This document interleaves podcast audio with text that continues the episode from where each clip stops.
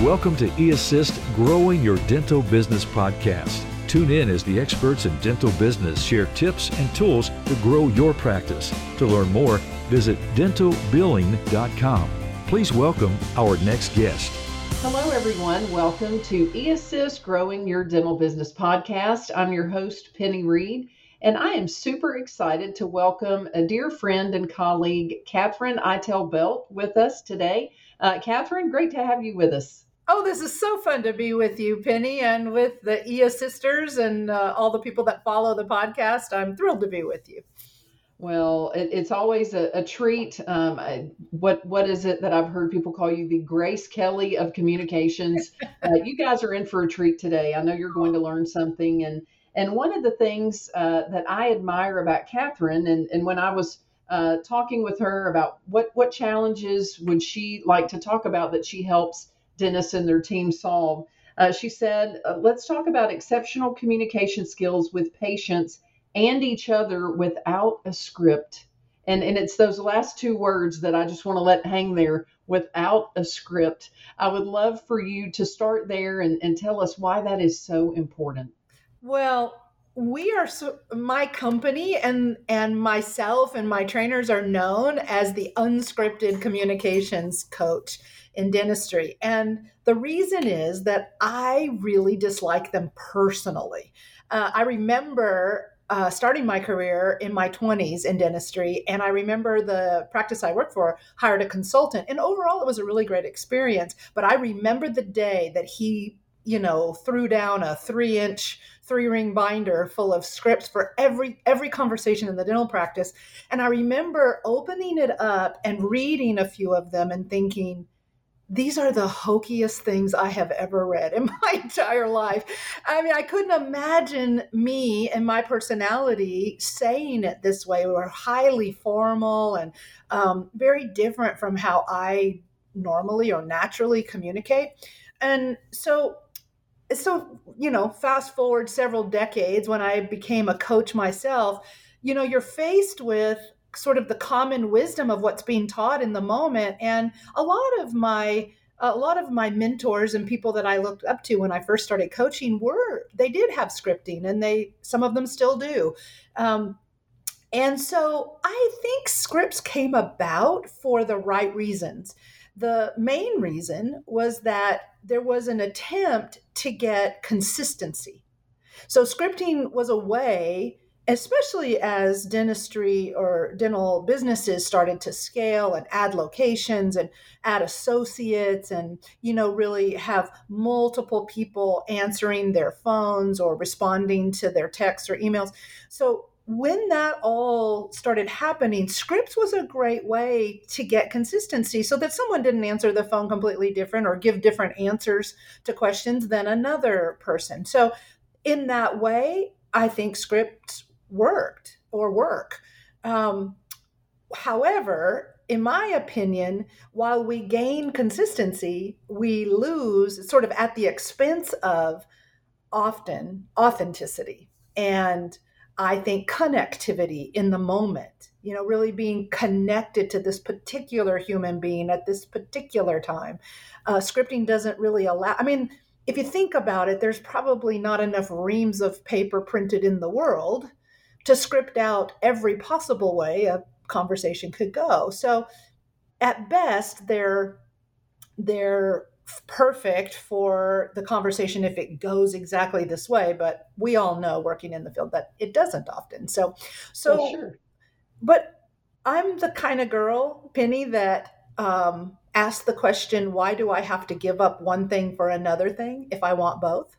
And if someone called LionSpeak or contacted our company, I would hope mm-hmm. that we have created a way that whether you talk to Kelly or you talk to Stacy or you talk to me, you would, the phones would be answered in a similar fashion, consistent with our brand and our messaging, um, that you would get very similar answers to your questions. You wouldn't get all kinds of different experiences or different answers. And so I think consistency from a, you know, now that I'm a businesswoman, I think that is an important goal. Um, I also think authenticity, genuineness, uh, and someone being connect. Me feeling as a consumer or as a patient or as a client uh, that someone is really listening to me, not just reading from a script. I think I think patients know when they're being read to from a script. You alluded to that earlier. I think they oh, know. Sure, sure. I think they can feel it. I think they can feel it. And and I think some of the requests, you know, in my previous life, I, I did consulting and training, and often it's the, I think what they want is an example. They say they want a script. I think they, it's like, okay, well, give me an example of what that would look like. So, I mean, mm-hmm. I, I think, you know, and you do that in your training, right? And you do well, that we in your actually programs. do one better. We do there one better. We do both uh, examples. I, I do a lot of demonstration, but, and, but what we, what we give and teach, we call a framework. Mm-hmm. And the framework is more like an outline, but we keep it super simple. It's never over five steps because, and usually it's less. So, for example, when we teach unscripted exceptional telephone skills for, for new patient calls, converting new patient calls, there's a four-step process. It's a four-step framework. And we say when we teach it that as long as you follow the framework that we know from hundreds of practice, coaching in hundreds of practices and thousands of administrators over the last few decades, that we know this framework works. But within the framework, you get to be who you are. So mm-hmm. Penny Reed is funny. She's funny, right? And so Penny Reed uses the framework, and she, I would encourage her to be funny, to be her, and to show up the real deal in there. Um, if, you know, you you get Linda Miles, Kathy Jamison, Lois Banta, sweet, sweet, right? They're sweet and kind and gracious and professional. And we want them, or we would want them to show up really big in that framework. We teasingly say, if you're direct, we just ask that you be careful in the framework. But, get hurt. but, you get, yeah, but you get to be who you are. And I think patients really respond to the consistency. And, you know, doctors and owners and managers get the consistency they're after. The patients get the experience and the authenticity that they're after. And I think administrators get to feel proud of both. And so that's, you know, that's what we coach to, is a framework, not a script. Uh, yeah, I think that's wonderful, right? It's, it's, it's a formula for success mm-hmm. that you've developed. And it also, uh, and I don't know, you may, may have been planning to speak to this. I would love for you to speak to it. You're teaching your Uh, your your team members to think, right? It's it's the a script is me giving you a fish. Okay, well, you gave me this script. Now what do I say when they ask me this question? Yep. As you're teaching them to fish. So you want them to be able to think on their feet. And how many times when the phone rings in a dental office do we know what they're going to ask us? I mean, we, we don't. We don't. Every day there are new questions that are thrown Uh, at dental team members. So I love it. I love the cool, it. The cool part of a framework is, let's say you've accomplished step number two, and then you get an oddball question thrown at you. You could go down that trail and answer that question, sort of like the patients pulled you off the framework. But if you're, if you're solid in the framework, you, you already, when, once you answer the question, then you say internally to yourself, well, I know I finished step two, but I didn't finish step three. So let me come back and complete three and then four. And so that's the beauty of the framework, is you can go off down those trails that a patient will maybe take you, but then you get to say, okay, well, back to my framework, where was I? And right. and it just keeps you centered. And I think it's a great way. I mean, it's the way we do any, um, re- any repetitive communication. You can, mm-hmm. you can create this framework that keeps you, you know, when I demonstrate, so I used to think that the, the ideal formula was teach what we taught, like, let's say, teach the framework, and then get the group into practice in the framework as quickly as we could, because that's where they would really learn it. But what I've recognized in the last few years is I ha- I was missing a step, and the step in the middle was demonstration. And what happens with demonstration is, like you alluded to that in the examples. So what happens with that is we teach the framework, and then I invite volunteers. I say, so you've got some real world things, right? When, when we're, I know we're going to talk in a little bit about internal communication and um, employee to employee, you know, like courageous conversations or conflict or things. So um, even in there, we give a, a framework. And I'll, so I'll say, you know, you, you've got somebody at work probably that you want to have a conversation with, but you're a little worried about how that conversation is going to go. So you're avoiding it. So I want you, I want to take a volunteer or a couple with those um, situations. You'll come up here, you'll tell us all about it. And then I'm going to step into your voice and you're going to step into the voice of the other person. And you get to be all that they are. You, I don't want you to be more than they are, but you get to be all. If they're negative, be negative. If they're passive aggressive, be passive aggressive. What you know, whatever it is. And I'm going to step into your voice, and I'm going to show you and and the audience or and the rest of the team how I don't really know exactly what you're going to ask me. I don't really know. We've never met. We've never talked about this. That's how it happens in real life. So this is my moment as a trainer and coach to prove to you, you can trust this framework. You can trust it. And I find when I do two or three or four of those examples, and and they can see that I didn't sound exactly the same, but I hit all the pieces of the framework every single time. Once they see that, oh, she can, she can be who she is. She can be in the moment. She can sound and be authentic. And she's following that framework. And mm-hmm. I watched her do it several times and it worked. Then I think when we put them into practice and kick them out into real life, they have so much more confidence and trust. So I do think it's all three of those things. You know, if yeah. you're going to get real change and real improvement in a new system, a communication system anyway, it's learning it, having someone demonstrate it, and then practicing it yourself. And practicing it. Mm-hmm. That's awesome. Well, and I love uh, how, as you mentioned, because I definitely want to get into the courageous conversations. Not only do we not know what a patient will say on the phone, right? Or what the other person in a, if we're, if we're going to have a courageous, courageous conversation, there's some tension there. Yeah. And so even if we had a script every time, which right. I used to work with a group where we had a script for when there was an upset. And so you knew when it was coming, right? You could feel every, because it all started out the same way, right? So right. you'd hear those words, and I won't even say what they are, but to this day,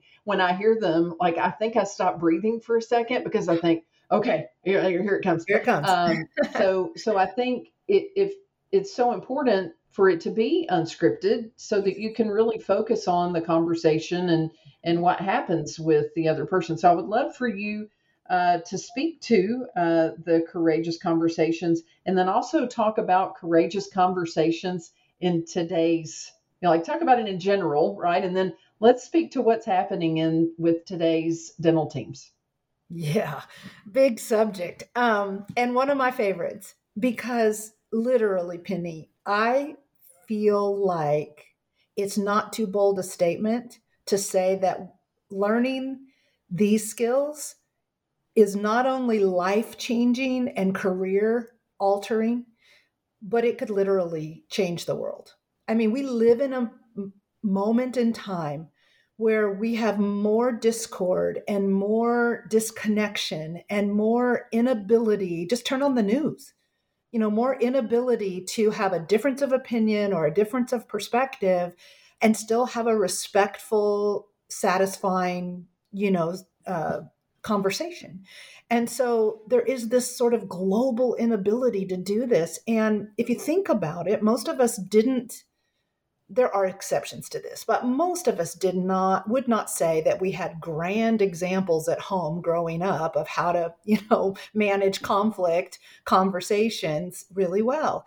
And most of us didn't take a class in it, though, again, there are some exceptions to that, but most of us didn't. And so we're kind of thrown into this work environment and, and personal environments, um, wishing, hoping for the best. And you know, normal, good human beings um, doing the best they can with raging emotions, high levels of stress. Um, whenever stress is high, conflict is high.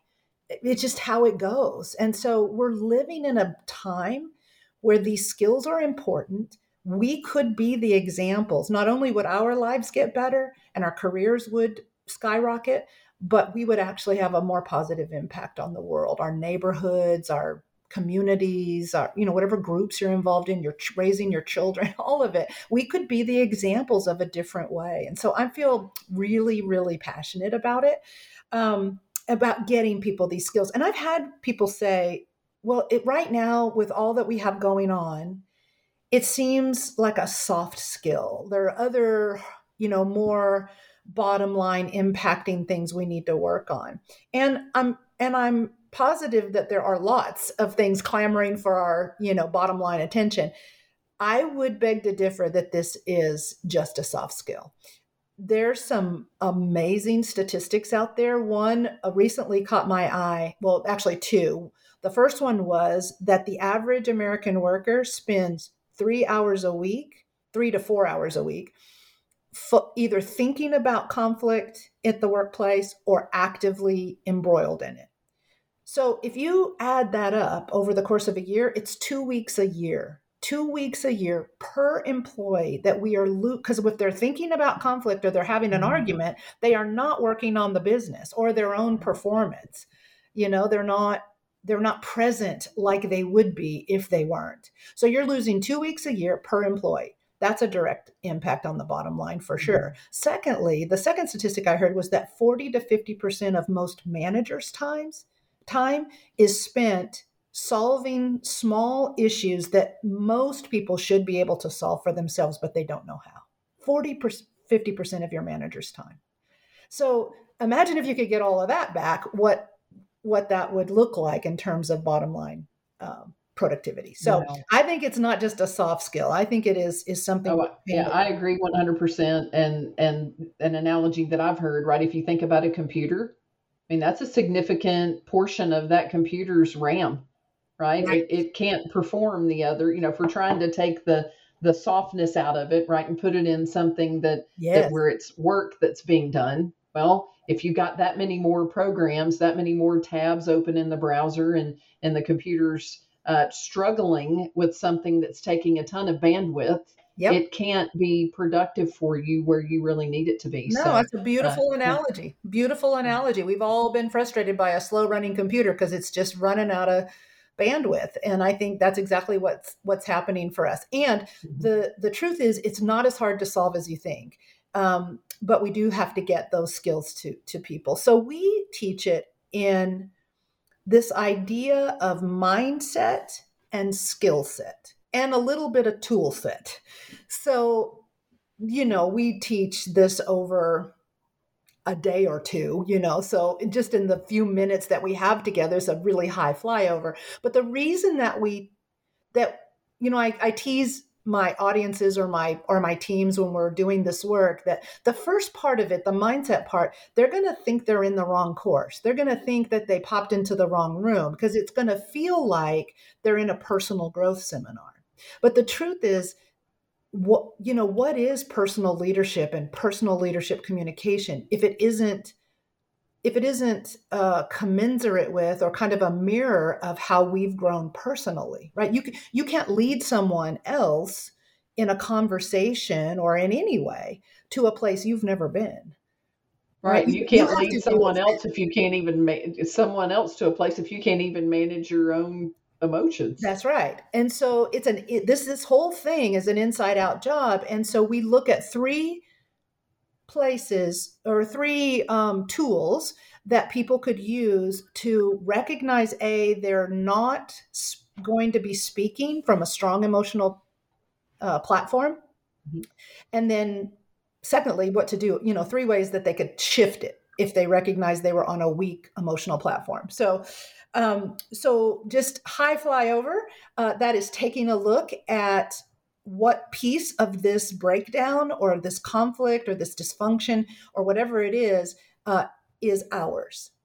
And that's a really interesting thing to consider when you're angry with someone or you're frustrated with someone or you're, you know, irritated with someone, um, or you're a manager and you just need higher levels of performance from someone. Any of those situations, um, It's it's it's very interesting to think, well, what, I mean, I'm not the one who's late to work every day. Like what, what part of this would be my responsibility? But we walk people through a series of questions. So what have I not made clear. And the only way you know if you've actually made it clear is that the other person can repeat it back to you the way that you would like it, right? Mm-hmm. The way that you meant it.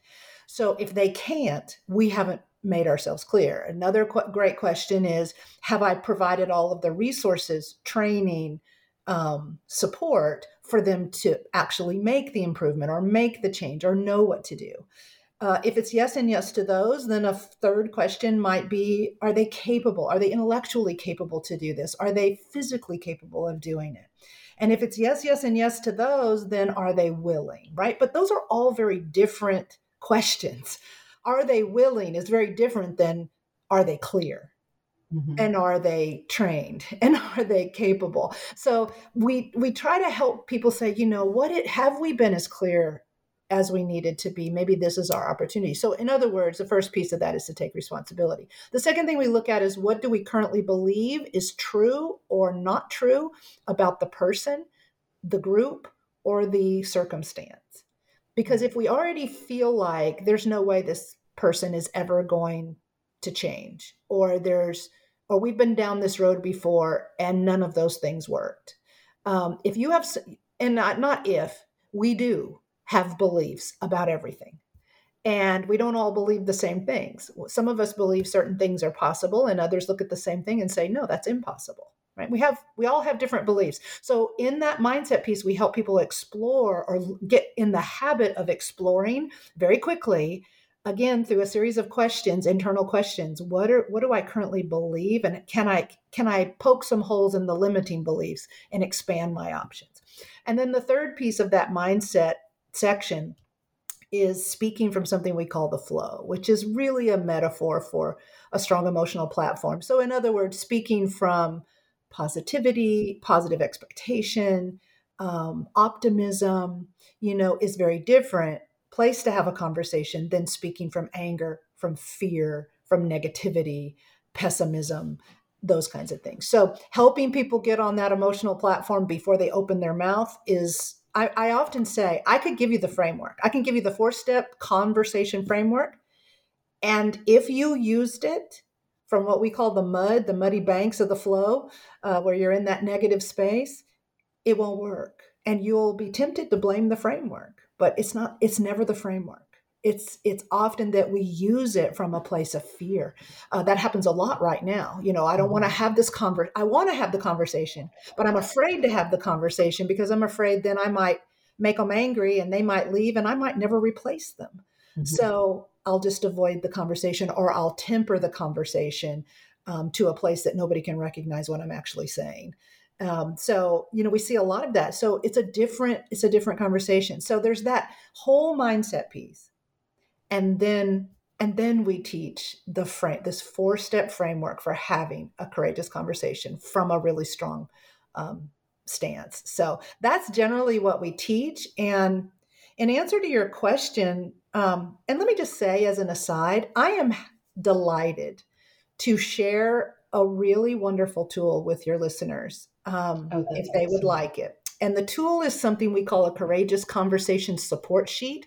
So on the left of the sheet, it's really beautifully designed and super fun to like put up in a team room or put up in your office or have it somewhere, even at home, where you could, when you want to have one of these conversations, you could go and reference it.